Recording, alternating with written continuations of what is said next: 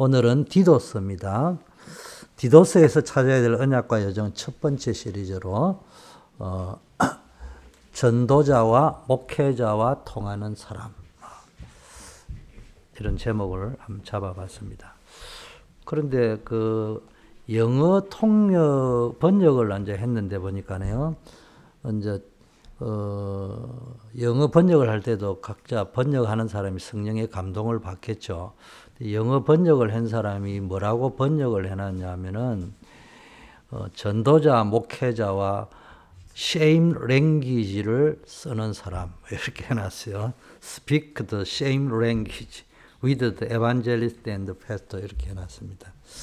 어, 제가 구글에 쳐보니까 다르게 나와 있는데 어, 영어를 번역하는 사람은 이렇게 번역했어요. 그래서 오늘은 여러분은 무슨 은혜를 받아야 되느냐? 목사와 전도자가 하는 말을 똑같은 랭귀지를 써야 된다. 어, 그런 의미에서 여러분이 메시지를 받으시면 되겠어요. 첫째, 우리가 소통하기 전에 이유를 알아야 됩니다. 어, 실패하면 실패의 이유를 알아야지 성공이 올 것이고요. 성공했다면 성공했던 이유가 뭔지를 알아야 어, 다음에도 성공할 수 있습니다. 마찬가지로 우리가 왜 복음이어야 되는지, 왜 교회를 다녀야 되는지, 왜 예배를 다녀 예배를 드려야 되는지 이유를 알고 하는 사람과 그냥 하는 사람은 차이가 있겠죠. 여러분 알다시피 바울은 굉장히 공부를 많이 하고 성경도 잘 아는 사람입니다. 그런데 그걸 가지고요 그리스도를 핍박을 했는데 부활하신 주님을 만나고 난 이후에는 목숨 걸고 전도를 했는데 어느 정도냐 많은 사람들이 바울을 보고 미쳤다 이래 이야기했어요. 법정에 섰는데 베스도라는 총독이 바울에게 뭐가 이야기했냐? 바울아, 네가 좀 공부를 많이 하더만 네가 가진 그 지식이 너를 미치게 한 것 같다. 이렇게 이야기할 정도입니다.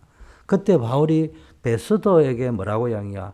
각하, 내가 미친 것이 아니고 총독 각하께서도 내가 여기 체포대와가 묶여 있는 거 말고는 나처럼 되기를 원합니다. 이렇게 말했어요. 그래서 로마 사람들만 웃은 것이 아니고요. 로마 사람이라면 좀 요즘 말하면 똑똑하고 성공한 사람이라는 거죠, 자칭. 자, 이스라엘 민족 종교적으로 열심히 있는 사람들은 또 바울을 비웃었습니다. 왜 바울은 그렇게 남들이 비웃음을 불구하고 생명 걸고 복음을 전했을까? 이 질문을 오늘 하면서 우리가 한번 메시지를 목사가 하는 메시지보다 질문을 하면 하나님이 답을 하실 거 아니에요. 왜 바울은 생명 걸고 저렇게 복음을 전했을까? 자, 그렇다면 우리는 뭐 때문에 교회 와서 은혜를 받고 기도해가 응답받아야 되고 찬송하고 또 복음을 전해야 하는가? 바울이 오늘 디도에게 편지를 간절한 마음으로 써 보냈는데 그 이유가 뭘까? 이런 걸 한번 질문을 해보면요. 답이 나올 것 같은데요. 한마디로 말하면요. 복음 없으면 재앙이라는 거예요. 결국은 재앙의 시간표가 기다려 아직 시간표가 빨리 왔냐 늦게 오느냐 이런 차이지 나한테 오느냐 후대에게 오느냐 이런 차이지 불신자의 멸망의 시간표 속에 우리가 있는 거예요. 거기서 빠져나오는 길은 복음밖에 없기 때문에 복음 전도 운동을 우리는 해야 되는 겁니다. 자, 보세요. 바울이 디도에게 이 편지를 보낼 때는 주 66년경이라고 합니다. 여러분 알다시피 4년 뒤에 어, 이스라엘은 큰 재앙이 임했는데 로마에 의해서 완전히 침공을 당하고 예루살렘 성전은 파괴되었습니다. 그리고 그 이후로 이스라엘 민족은 23개 나라로 흩어져서 거의 소수를 제외하고는 죽고 후대들이 고통을 당하고 2차 세계대전 때는 600만 명이 아우슈비츠 탄광에서 죽었다고 이야기하잖아요. 이런 일들이 벌어졌습니다. 이게 어떤 그 소설이 아니고 실제 있었던 역사라는 겁니다. 그래서 바울은 어, 이걸 알았다는 거예요. 뭐 점쟁이처럼 4년 후에 전쟁이 일어나가 로마에게 우리가 당할 거다 이걸 알았다는 것이 아니라 이렇게 복음이 없으면 재앙이 올 수밖에 없다. 이걸 알았기 때문에 죽는 한이 있더라도 이스라엘이 복음 받는다면은 내가 복음 전파하겠다. 그래서 나의 달려갈 길과 주 예수께 받은 사명을 감당하면은 나의 생명을 조금도 귀한 것으로 여기지 않겠다. 이런 이야기합니다. 저는 요즘은 이사 오면서 이사를 여러 번 다니다 보니까 책이 없는데 쿠오바디스라는 책이 있어요.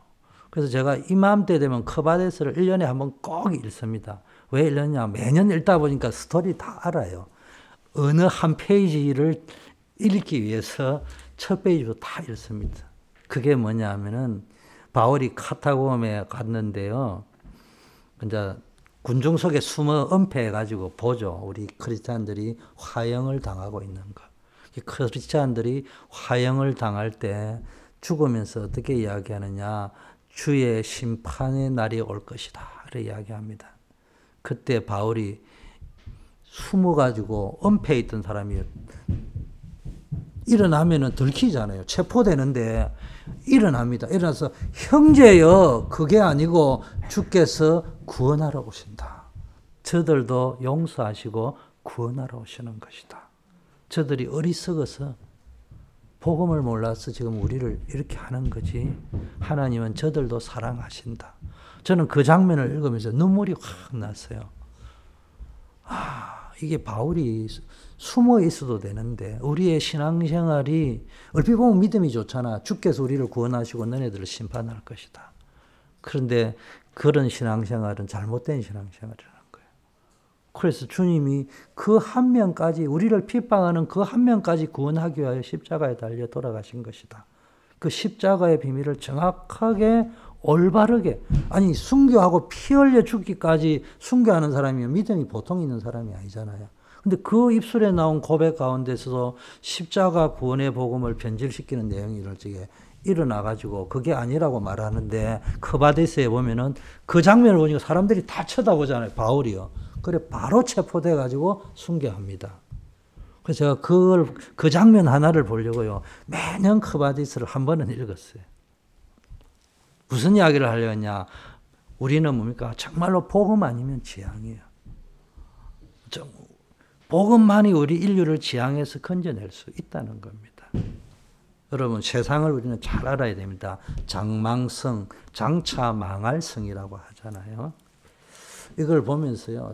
세상을 미워해라는 말이 아니요. 정오해라는 말이 아니요. 틀에 나타나고 세상을 비웃으라는 말이 아니고요. 세상은 아무리 훌륭하고 똑똑한 사람이 많고 발전해도 딱 하나를 모르잖아요.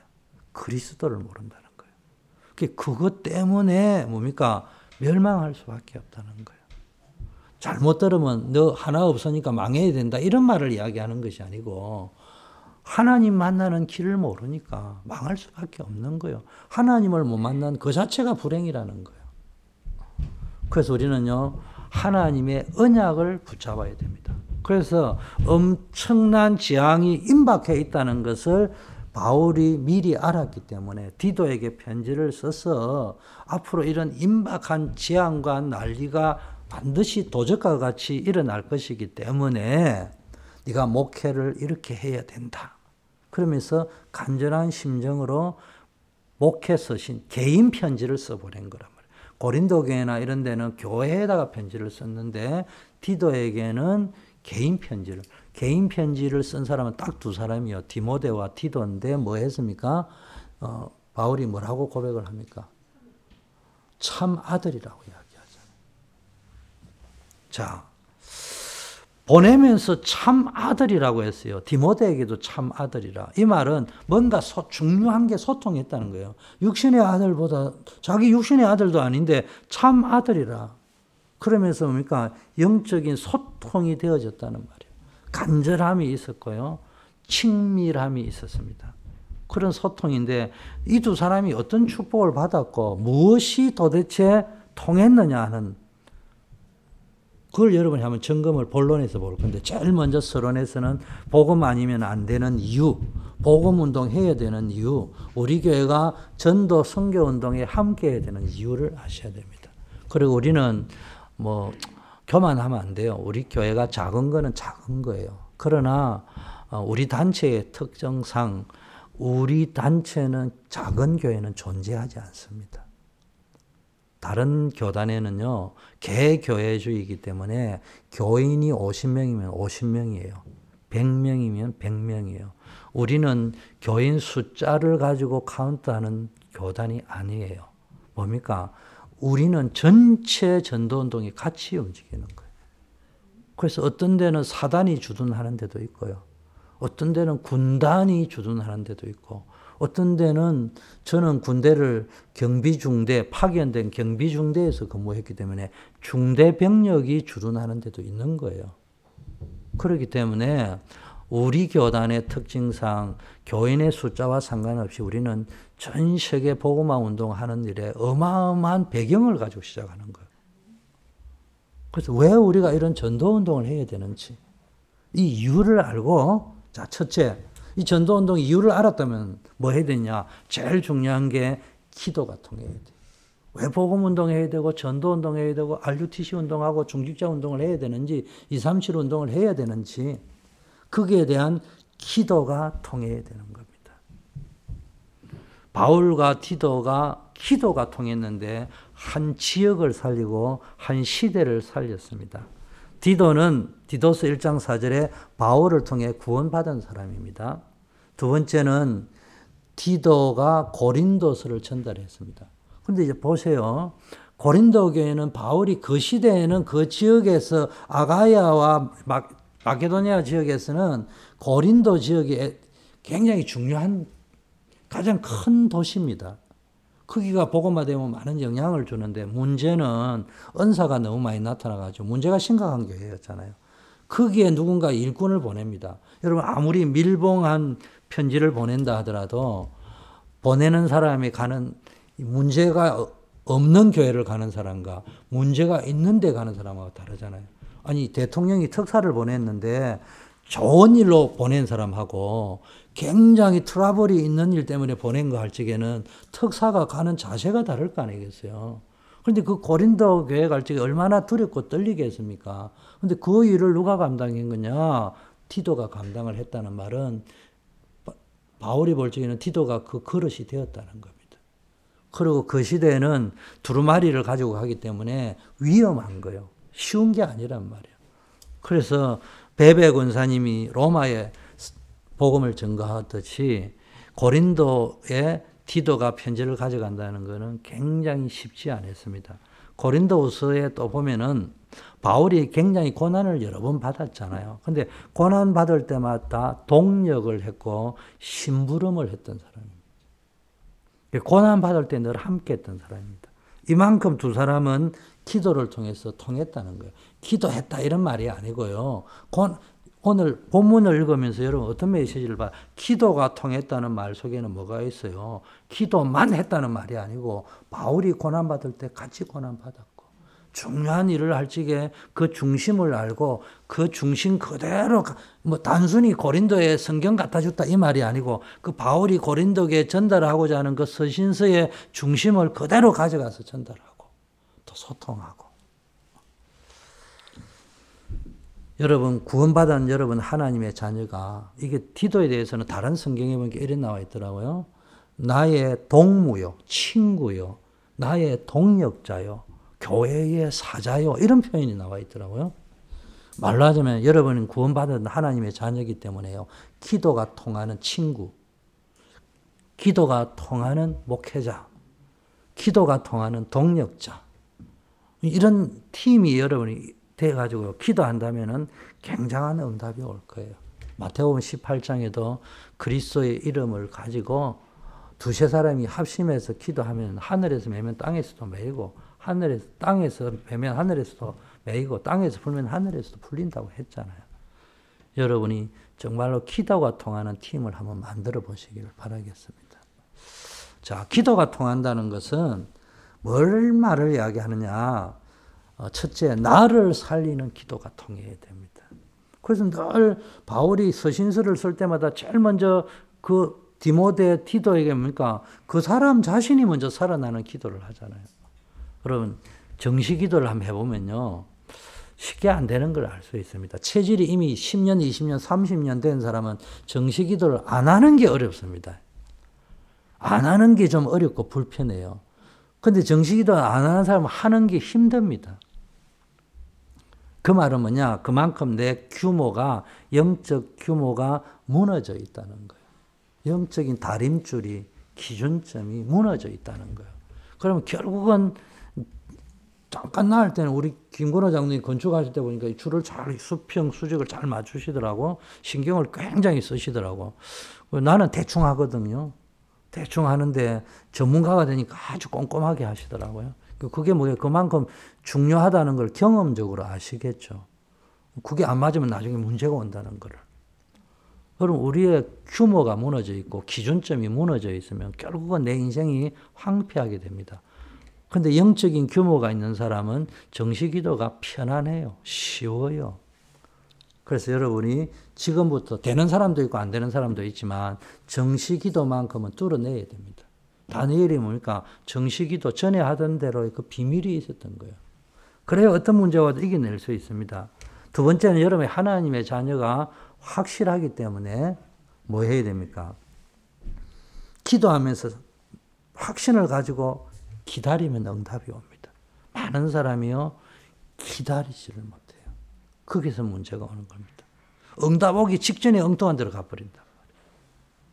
그래서 우리가 흔히 말하는 영적 삼천포로 빠지면 안 돼요.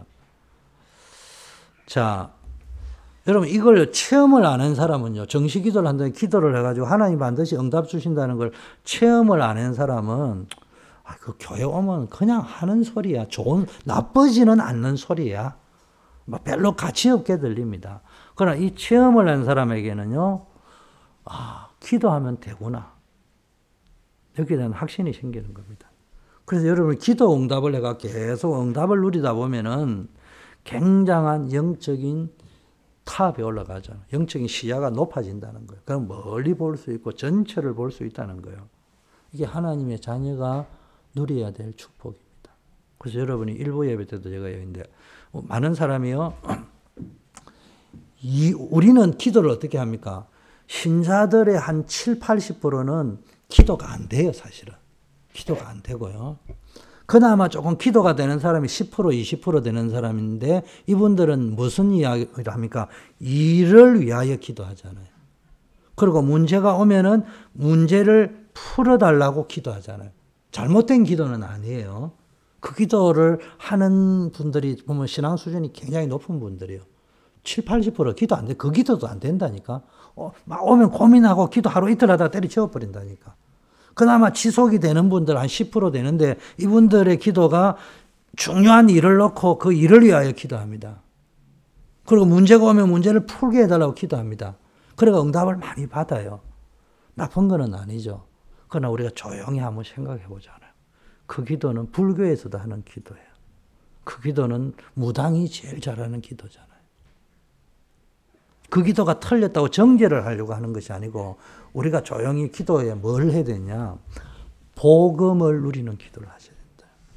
그 복음을 누리는 기도, 그리스도를 누리는 기도 속에서 내 일이 되어져야 된다는 거예요. 문제가 온다 할 적에는 내가 복음을 누리는 기도를 할 적에 문제가 풀려야 되는 그게 정상이라는 거예요. 그래서 우리가 좀 어, 하나님의 자녀가 맞다면은 기도도 조금 바뀌어야 된다. 이런 부분. 제 말은 문제가 올 적에 문제 해결해달라는 기도를 하지 마라 이 말을 이야기하는 것이 아니란 말이에요. 그 기도만 하고 있다면은 수준이 높아 보이지만은 불교나 타 종교에서도 하는 거고 쉽게 말해 종교식 기도고 무당식 기도라는 거예요.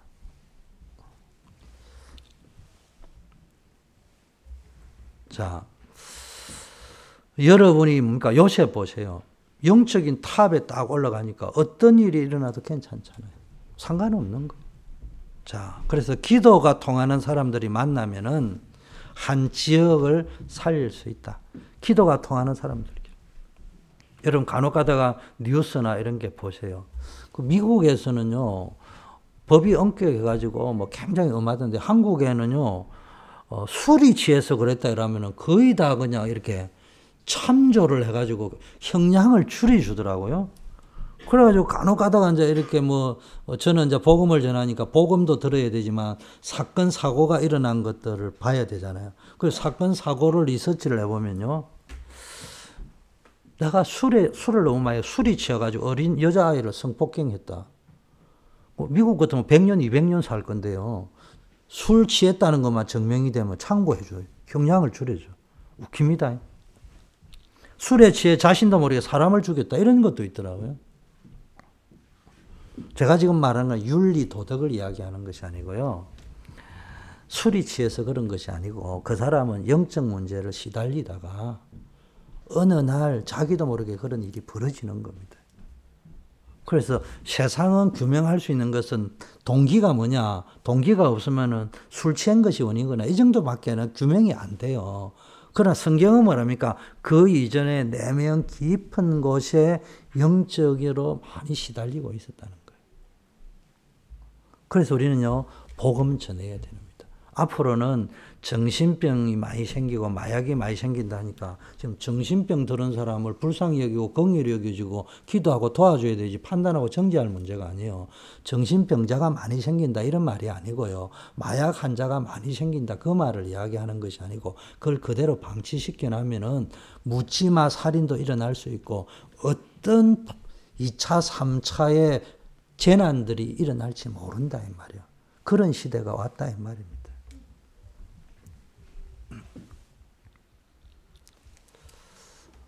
그래서 앞으로 영적인 문제가 계속 깊어져 갔기 때문에 복음 아니면은 해결이 안 된다는 거예요. 이걸 모르는 사람은 전도하는 사람, 복음 운동 해야 된다는 사람이 이해가 안 되는 겁니다. 그렇게 이스라엘이 복음 전하는 바울과 초대교회를 핍박하다가 지구상에 없는 큰 재앙을 당한 겁니다. 어느 역사에 뭐 우리나라도 일제 36년 식민 당해봤지만은 뭐 30년, 100년, 뭐 200년이지만 어떻게 2000년 가까이 이 유리 방황하면서 후대들이 거의 죽게 되는 재난이 있을 수 있습니까? 그래서 우리가요, 전도라는 단어, 복음이라는 단어를 가지고 서로 소통이 되는 공동체의 만남 속에 있다는 거, 이건 보통 축복이 아닌 거예요.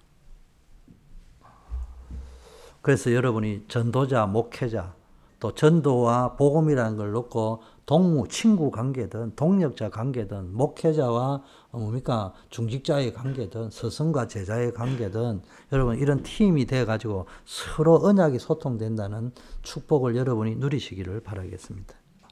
그래서 여러분이 오늘부터 기도의 축복을 누리시기를 바라겠습니다.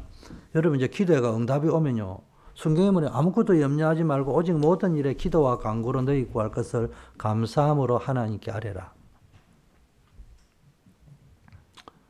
여러분이 기도를 통해서 뭡니까? 쭉 있으면 하나님이 여러분 마음과 생각을 지키신다는 거예요.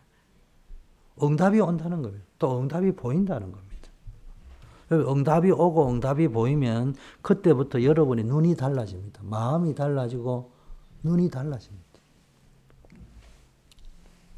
자, 두 번째는요, 복음이 통했어요.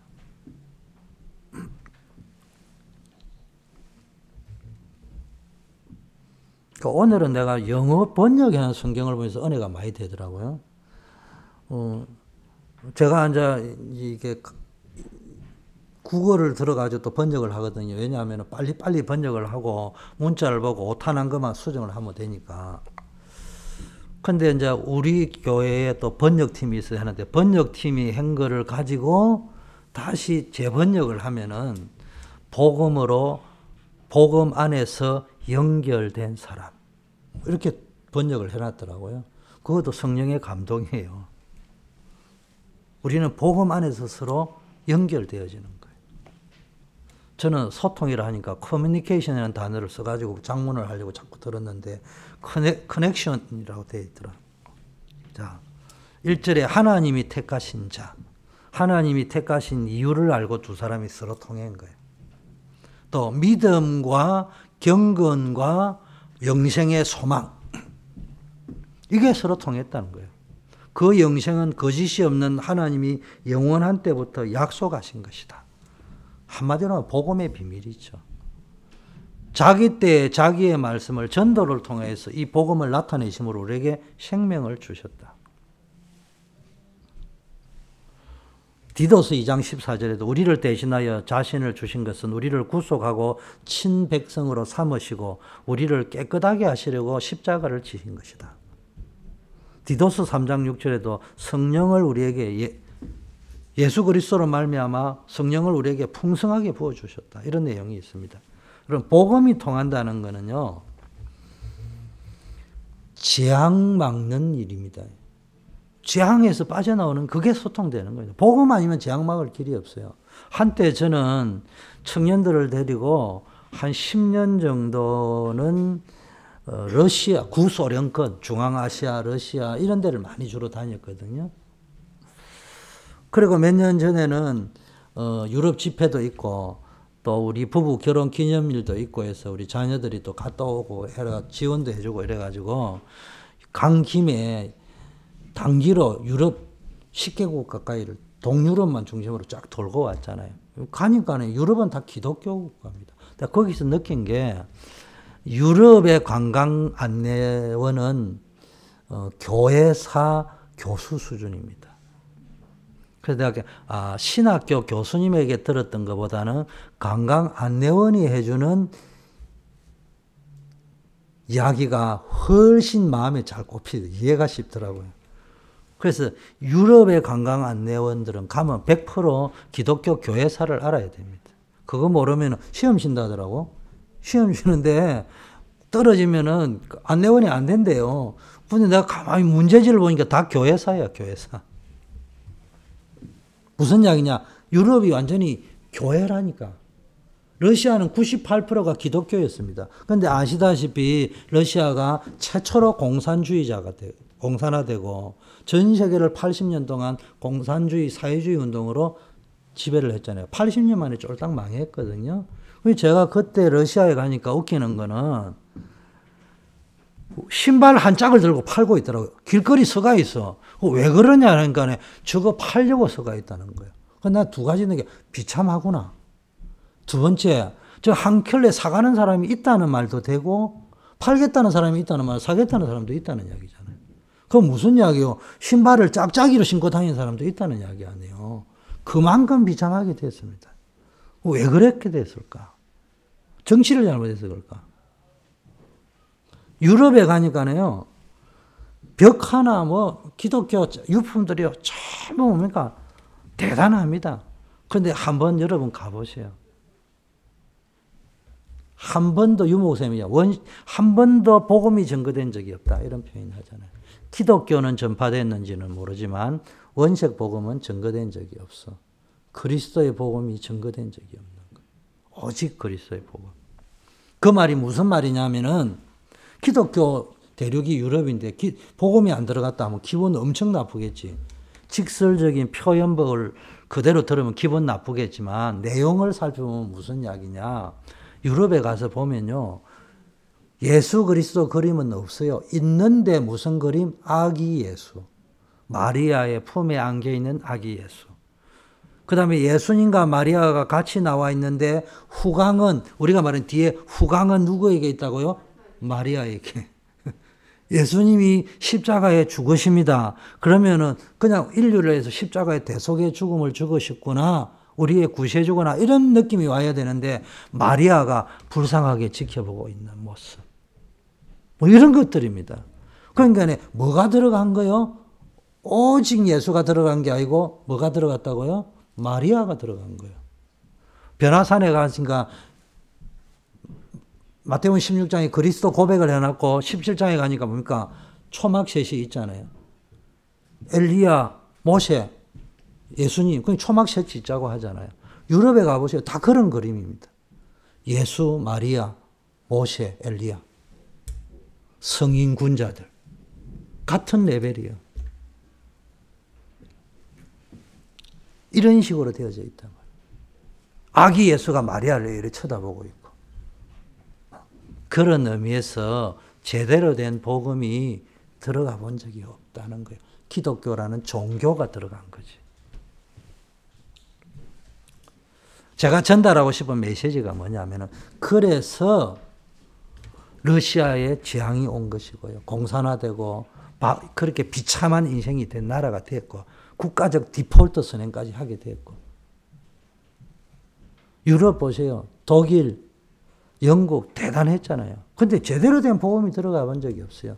그래서 세계 전쟁 역사에 유럽처럼 전쟁을 많이 한 대륙은 없어요.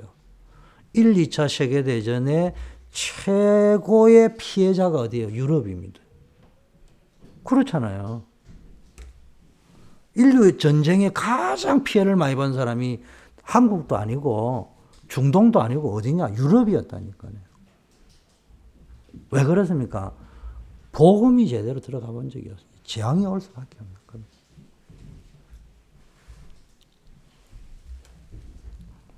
자, 그래서 여러분 복음 바울과 디도는 뭐가 통했냐? 이게 통한 거예요. 아, 복음 없으면 재앙이구나. 그래서 우리는 내가 목회를 하지만 단순히 교인수 늘리는 목회가 아닌 정말로 그리스도의 복음을 전하는 목회를 해야 되구나. 전도 목회를 해야 된다. 그 메시지를 전했고 그 메시지가 통했다는 거예요. 인간적으로 친했기 때문에 너는 내 아들이다 이런 말을 한 게 아니라 여러분 그래서 복음을 제대로 알면요 여러분 인생 문제가 끝나는 거예요. 근데 복음을 몰라 가지고 인생 문제가 안, 끝이 안 난다는 거예요. 아무리 여러분이 윤리 도덕적으로 깨끗하고 능력이 있어도 하나님 떠나버리면 인생은 망하는 겁니다. 그래서 하나님을 만날 수 있는 길이 뭡니까? 복음밖에 없는 겁니다. 그리고 복음을 제대로 누리는 걸 보고 기도를 하잖아요. 그 여러분 기도 복음 제대로 누리면 응답이 옵니다. 그래서 아까 제가 설명했잖아요. 일을 위하여 기도하고 문제 해결을 위하여 기도하는 것도 나쁜 것은 아닌데 그것은 일반 종교에서도 하는 일이다. 그렇다면 우리는 뭘 해야 되냐? 복음 누리는 기도를 하다 보면은 일이 되어지는 것이 가장 정상적인 것이다. 그리고 복음 누리는 기도를 진짜 복음 누리는 기도를 하고 내가 복음이 맞고 복음 누리는 기도를 했는데 문제가 생겨가 노예로 갔다. 그럼 그게 응답이라는 거예요. 네가 애굽으로 갈 수 있는 길, 네가 보디발의 집에 빠져나와 가지고 바로 왕궁으로 갈 수 있는 길이 뭐냐? 감옥 가는 거예요. 그 말을 제가 조금 다른 식으로 해석을 하자면은 바울이 총리 되기 위해서 기도한 게 아니, 요셉이 총리 되려고 기도한 게 아니잖아요. 내가 노예에서 빠져나오게 해달라. 내 억울한 거 풀어달라. 그 기도를 해도 되는데 그 기도를 한 게 아니고 복음을 제대로 누려버리니까 집에서 복음 제대로 누리고 있으니까 형들은 못 꿨던 하나님 주신 꿈을 꿨잖아요. 거기까지는 우리도 원하는 거거든요. 근데 문제는 복음 제대로 누리고 있는데 형들에게 팔려 노예로 가버린 거예요. 근데 그게 응답이라는 거예요. 아버지 집에서 빠져나오는. 임마누엘 누리는 기도를 하고 있는데 억울하게 감옥에 갔잖아요. 진짜 복음을 제대로 누리고 있으면 문제가 왔는데 알고 보니까 하나님이 다음에 그림을 그려놓고 일을 진행하시는 거예요. 그래서 우리는 순서를 바꿔야 돼요. 복음을 누리는 기도를 하셔야 됩니다. 일을 위해서 기도하지 말고 문제 해결을 위해서 기도하지 말고 복음부터 누리고 있으라. 그러면 문제가 오든 안 오든 복음을 제대로 누리고 있는 상태라고 하면은 그건 결코 문제가 문제가 될 리가 없고 답이 될 것이고 기회가 될 것이고 발판이 될 것이다. 그리고 이 복음을 제대로 전하면요 많은 문들이 열립니다. 여러분은 하나님의 택하신 백성이고 영생을 얻은 사람이기 때문에요. 이거 누려야 됩니다. 그래서 바울과 디도가 이것이 통했다는 거예요. 그럼 바울이 복음 말할 때 주로 지성인 성공자들이 비웃었잖아요. 자기가 멸망할지도 몰랐다니까요. 베스도 총독이 막 떠들어 샀지만 로마가 망할지 몰랐다니까. 로마는 영원할 줄 알아. 바리새인들이 막 비웃고 했지만은 비웃고 있는 자기네들이 망할지는 전혀 몰랐다는 거예요. 재앙이 올지 몰랐다는 거예요. 선민 사상에 빠져 있고 율법주의에 빠져 있고 지금 베스도나 로마가 전도자 바울 복음 전하는 바울을 비웃고 이스라엘 민족과 바리새인들이 비웃었듯이 교회도 마찬가지입니다. 더구나 큰 힘을 가진 교회들은요. 전도하고 선교하는 단체가 일어나는 것을 싫어해요, 사실은. 일어나라고 하면서도요. 제 모교회가 수영노교인데 수영노교회가 이단 소리 들었습니다. 이단 왜 들었다고? 왜 복음송 하니? 왜 기타 치니? 왜 드럼 치니? 그 요새 드럼 다 치재. 요새 기타 안 치는 교회가 없더만. 우리를 이단 찍었던 옆에 신부상 교회 있었는데 그 교회 드럼 치대 보니까 기타 잘 치고.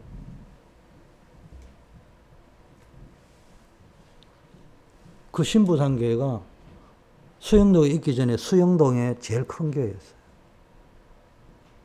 그 교인이 그 교회로 좀 왔었어요.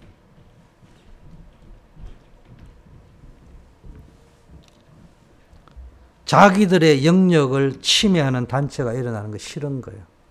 교인 뺏기는 거 싫은 거예요.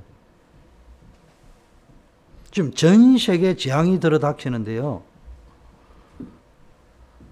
교회들이 보면 그런 게 있다니까요. 처음에는 작은 교회들이 전도하고 하면 비웃습니다. 너가 뭐 해봐야. 근데 이제 크가 교회가 좀 크고 성장하고 자기 교회 교인들도 옮겨가는 일이 잠깐 있을 수 있잖아요. 이러면 이제 바로 이단 찍어버려요. 나는 이해돼요. 왜 이해되느냐? 내 꼬라지를 보니까 이해되더라고. 내 안에 그런 못된 인격이 있더라니까. 내 안에 그런 못된 사촌이 논사면 배 아픈 기질이 있더라니까. 단지 동조해주는 사람이 없을 것 같고, 내가 먼저 깃발을 못 들어서 그런 소리를 감히 못하고 있는 거지, 동조 세력이 있으면 나도 충분히 그래 하고도 남을 놈이야, 보니까. 그러니까 나는 그런 분이 나쁘다고는 생각하지 않아요.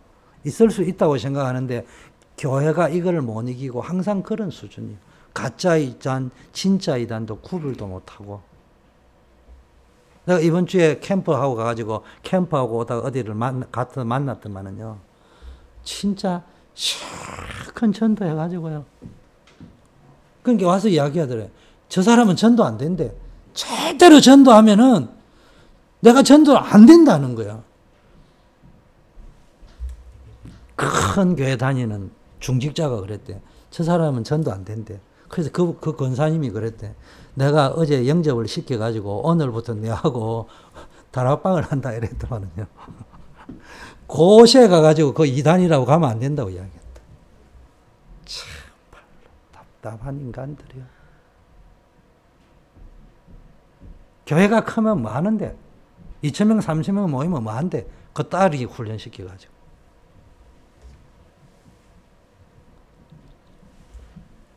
우리 단체에 있는 분이요. 워싱턴에 있는 어느 교회에 가가지고 찬양 집회를 한다 해서 기대를 하고 갔대. 찬양에도 은혜를 받고 가면 그래도 예수 그리스도의 십자가 이야기할 줄 갔더만은요.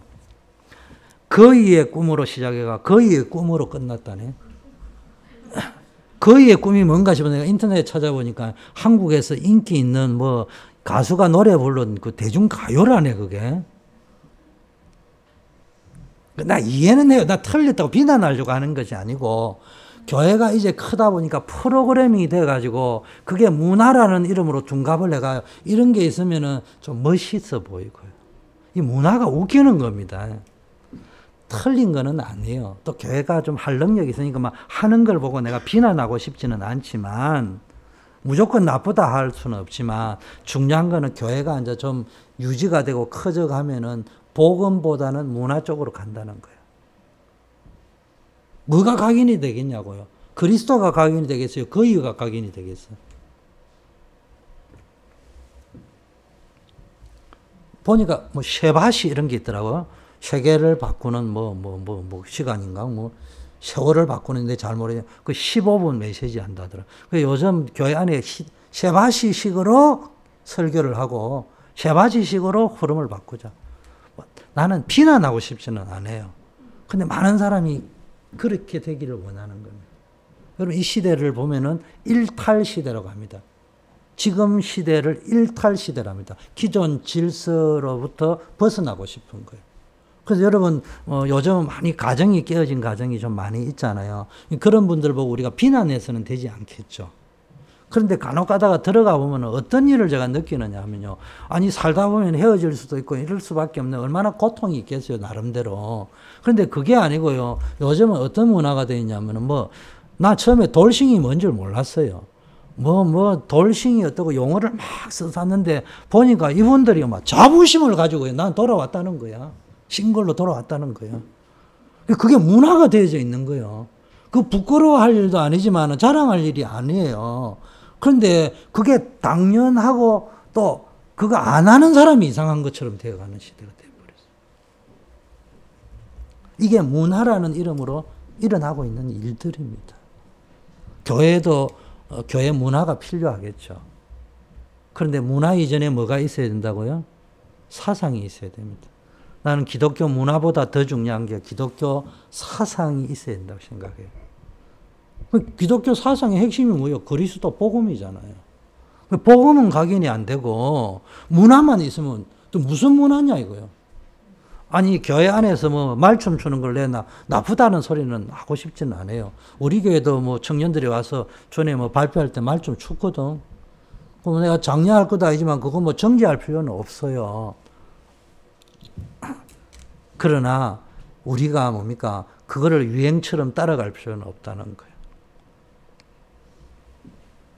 그래서 우리는 내가 말씀드리고 한 요지는 뭐냐? 복음이 통해야 된다는 거예요. 그래서 우리는요, 교회 오면요, 맨날 복음하는 것보다는 좀 일탈된 거, 일탈된 거, 쉐바시식으로 한번 해보고, 그 위에 꿈 이야기도 좀 해보고, 어, 그런 거 이야기하면 멋있는 교회, 멋있는 목사님, 틀린 거는 아니지만 변질된 겁니다. 교회의 역사가 다 그렇게 가온 거예요. 그래서 교회를 유지해 온 겁니다. 유럽에 가니까 가이드가 이야기, 야, 물어볼게. 아니, 이 유럽은 나 교회가 좀 보니까 특징이 있네. 크든 작은 교회든 전부 이 뭡니까? 뭐라 하노? 이름도 요즘 나이가 든 게, 저, 유리창 같은 데다 이렇게 벽화 딱 그려놓고 다 있어. 스탠딩 글라스라 그거 다 있어. 그래서 어째 저런 게 다 있냐라니까 목사님 중세 시대 때요. 저게 전도지래 전도지. 그래서 유럽 시대 역사를 해보면은 우리 교회는 이런 그림이 있다. 우리 교회 와봐라. 우리 교회 상원원이 있다. 와봐라. 이래 하듯이 우리 교회는 이런 게 있다. 와봐라. 그래가지고 니나네나 다 했다는 거예요. 웃기죠.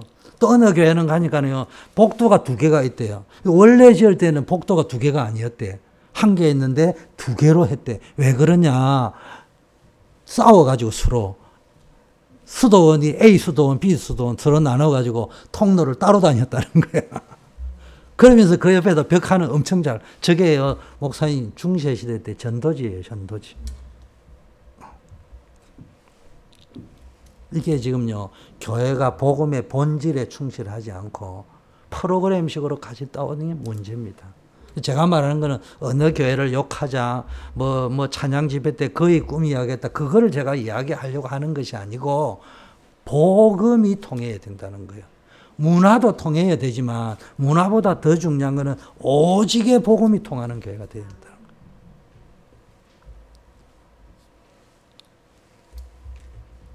그 교회가 뭐 했다는 거요. 전도 안 된다고 했는데 어제 영접시켜 가지고 오늘부터 다락방 한다 하니까 가서 그 이단이니까 다니지 말아 했다. 참말로 답답한 인간들이.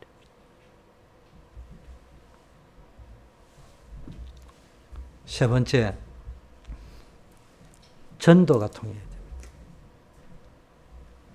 자기의 때에 자기의 말씀을 전도를 통하여 나타내셨다. 자기의 때가 뭐예요? 예수님이 십자가에 죽으시고 이럴 때 뭡니까? 자기의 때 자기의 말씀을 그리스도 오시겠다고 이야기했잖아요. 그거를 전도를 통해서 나타내셨다. 전도는 우리 구주 하나님의 명대로 내게 맡기신 것이다. 여러분, 전도는 희생이 따릅니다. 복음은 뭐죠? 그리스도입니다. 전도는 뭐요? 십자가 지시는 거예요. 뭐 말인지 이해됩니까? 예수님이 복음이잖아요. 그분이 전도하러 오셨어요. 뭐 하세요? 십자가 죽으시러 온 겁니다. 그럼 우리도 마찬가지요. 복음은 또 복음은 좋죠. 모든 문제 해결됐으니까. 전도 왜 안 됩니까? 전도는 희생을 해야 돼. 성경도 사줘야 되고, 전도하다 보면 핍박도 받아야 되고. 그게 십자가입니다. 자, 사절에 보니까 디도가 같 은 믿음을 따라서 나의 참된 아들, 이렇게 이야기했어요. 그러니까 지금 바울이 1절부터 3절까지 한 그 동일한 믿음을 가지고 디도가 있었다는 이야기입니다. 자, 성경을 먼저 보겠습니다.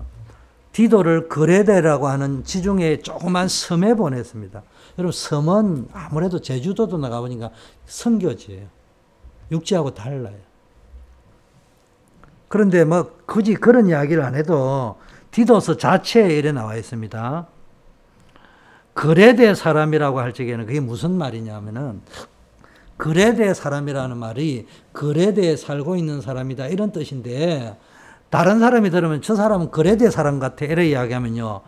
거래대 사람은 거짓말장이고 악한 짐승 같은 수준이고 자기 배만 위하는 게으름장이다. 뭐 이런 의미가 담겨 있는 표현이라고 할 정도로 거래대 섬이 열악하고 영적으로 황폐한 지역이라. 거기에 디도가 갔습니다. 자, 디도가 그런 악질적인 곳에 복음 전해봐야 복음이 통하지 않는 그곳에다 보냈는데 그만큼 지금 바울과 디도는 영적 소통이 된 거예요. 그런 험악한 영에 보낼 수 있을 만큼. 예를 들면 유광수 목사님이 저를 불러가지고 주목사, 너 워싱턴 초대교회 그만두고 전 세계에서 지금 제일 힘든 데가 어디지? 내전이 막 일어나고 있는데 어디야? 저 우크라이나 가라 이러면은 가겠어요? 근데 그게 소통이 되는 관계라는 게. 그게 복음 전해야 될 전도와 사명의 이유를 아니까 이해하고 갔다는 이야기입니다. 성경에 나중에 디모데후서 4장 10절에는 달마디아로 갔다 이렇게 돼 있어요. 그 달마디아로 갔는데 성경학자들이 연구하기를 거기에서 순교했다고 이야기해요. 이게 보니까 어려운 데면 골라서 갔고 그 말은 죽음을 각오하고 갔고 결국은 더 어려운 달마디아에 가가지고 순교까지 당했다는 거예요. 뭐가 통했기 때문에 전도의 사명이 통했고 전도해야 될 이유를 알았기 때문에 그 파송할 적에 야 나를 아들이라 하면은 아니 딴 사람을 보내고 나는 아들이라며 고린도 교회 정도는 보내야 될 담임을 그게 안 되면 내가 고린도 교회도 있어봤고 에베소에서도 잠깐 가봤는데 그럼 에베소 담임으로 보내주든지. 어째 달마디아 교회에 가가지고 교회도 없는 그 교회로 보냈냐는. 어째 거래대라는 데를 보냈냐. 원망할 만한데 한 번도 원망해 본 적이 없어요. 그대로 순종하고 갔다는 거예요. 뭐가 통했기 때문에 전도가 통했는데 전도해야 될 이유가 통했다는 거예요. 복음이 통했는데 복음이 통했는데 복음을 아니면 안 되는 이유가 통했다는 거예요. 기도가 통했는데 기도를 했다는 말이 아니고 기도, 복음 누리는 기도를 해야 된다. 전도를 위한 기도를 해야 된다는 이유가 통했다는 겁니다. 여기서 통했다는 말은 단순히 전도했다, 복음 알았다, 기도했다가 통한 것이 아니고 이유가 통했다는 거예요. 복음 아니면 안 되는 이유, 복음 누리는 기도해야 되는 이유, 전도해야 되는 이유, 그게 통했다는 겁니다. 자, 결론입니다. 오늘 메시지의 가장 중요한 거는 다른 거는 다 잊어버려. 이거는 잊지 말아야 됩니다. 이 기도가 통하고 복음이 통하고 전도 사명이 통했던 바울과 티도 두 사람이 만났는데 세상을 바꾸었다. 뭐 여러분이요, 기도팀을 한번 만들어 보세요. 복음과 기도와 사명이 통하는 팀을 가져보세요. 그래서 여러분이 할 수 있는 작은 일들을 한번 해보시라니까. 그게 여러분 세상을 바꿉니다. 제가 군, 군대에서 복음화 될 때 보니까요. 별거 아니요. 무능한 저에게 뭡니까? 무능한 줄 알고 하나님이 한 두세 명 붙였는데요. 합해가지고 세 명이 움직이는데 군부대가 보험이 되더라. 직장에 가니까요. 별거 아닌데요. 같이 움직이는 기도의 동력자 두 명, 한 명 더 딱 생기니까요. 직장이 보고만 되더라. 어느 날, 전에 해운회사에 있으니까 이 전화 말고 직통 전화가 있거든요. 직통 전화가 오니까 제가 실무 책임자이기 때문에 서울 본사에서 직통을 딱 걸면은 그 전화를 제일 먼저 받는 게 내 비서가 받아가지고 내한테 연결해 주거든요. 그러면 딱 받으니까네, 어, 주영규 과장님입니까? 예, 이랬더만, 아, 내가 소문 들었습니다. 제가요, 이 직장에 올 적에요, 진짜 사명자 만나게 되려 기도하러 왔는데, 소문 들으니까네, 뭐 그렇고 그렇다면서요. 그래고 매일 했습니다. 아침에 오면은 돌려가지고 왔냐? 기도 제목 뭐냐? 퇴근해가 마칠 적에 갈 적에 서울에서 무슨 일이 났고 부산에서 무슨 일이 났고 전국 지점에서 무슨 일이 났고 무슨 기도해야 되고 그거 한 거밖에 없어요. 그런데 한 5년 지나니까요. 포고마 돼가지고 움직이기 시작합니다. 뭐 했냐? 제가 한 것도 아니에요. 제가 가면, 제가 뭘 주도를 해가 그렇게 해야 돼. 제가 전화를 내가 먼저 걸은 게 아니고 나는 내 혼자 그냥 할 수 있는 수준밖에 안 돼. 조용히 내 혼자 복음 누리고 기도하고 전도를 놓고 기도할 정도지 입을 벌리고 할 수 있는 수준도 못 된다니까. 근데 하나님이 사람을 붙여가지고 두 사람이 짝이 되니까 나는 기도밖에 안 했는데 하는 건 그 사람이 앞장서가 하더라고 내가 앞장섰던 누가 앞장섰던데 현장이 복음화되면 그게 감사한 거 아닙니까? 그게 중요한 겁니다. 여러분 참 아들 디도라 했잖아요. 여러분이 아까 얘기했죠. 진짜 영적인 아들과 아버지 관계가 되는 사람. 아까 또 뭐라고요? 나의 참 동무라고 했잖아요. 여러분 영적으로 통하는 친구들, 교우들, 또 나의 동력자로 했잖아요. 여러분이 정말로 복음, 기도, 전도가 통하는 여러분 우리 교인이 그렇게 많지는 않잖아요. 많지도 않는 성도들이 전부 다 통하면 좋지만 그렇지 않을 수도 있어요. 사람의 기질도 있고 성격도 있고 스타일도 있기 때문에 그러나 두세 사람은 통할 수 있잖아요. 그런 분들이 끼리끼리 모여가지고 자기 패거리를 만들어라는 것이 아니고 영적으로 소통이 되어가지고 영적인 대화들을 좀 해보시라니까. 이때 그 만남을 통해서 그 2인 1조, 3인 1조, 5인 1조의 만남을 통해서 교회를 바꾸고 여러분이 있는 제가 직장 군부대 이야기한 거는 제가 했다는 말을 이야기하려고 하는 것이 아니고 군대에 있다면 군대가 바뀌고 직장이 있다면 여러분의 직장이 바뀌는 일이 일어날 것이라는 거예요. 기도하겠습니다. 여러분이 이 언약을 붙잡고 어, 한 주간 축복을 누리시길 바라겠습니다. 오늘 앞에 있는 자막을 보고 기도하겠습니다. 아버지 하나님, 오늘 디도서를 통해서 전도자, 목회자, 복, 기도, 복음, 전도가 통하는 만남이 세계를 변화시키는 만남이라고 했습니다. 이런 만남의 축복이 우리 교회 안에 일어나게 하옵소서. 기도를 제대로 알고 누리고 전달하는 기도는 모든 문제를 이기는 힘이라고 했는데 이 기도가 통하는 자가 되게 하시고 복음은 모든 문제를 해결하는 답입니다. 복음을 제대로 알고 누리고 전달하는 복음이 통하는 만남이 되게 하시고 전도는 모든 축복의 통로라고 했습니다. 전도를 제대로 알고 누리고 전달하는 전도의 사명이 통하는 만남이 이루어지는 공동체 되게 하옵소서. 예수 그리스도 이름으로 기도드립니다. 아멘.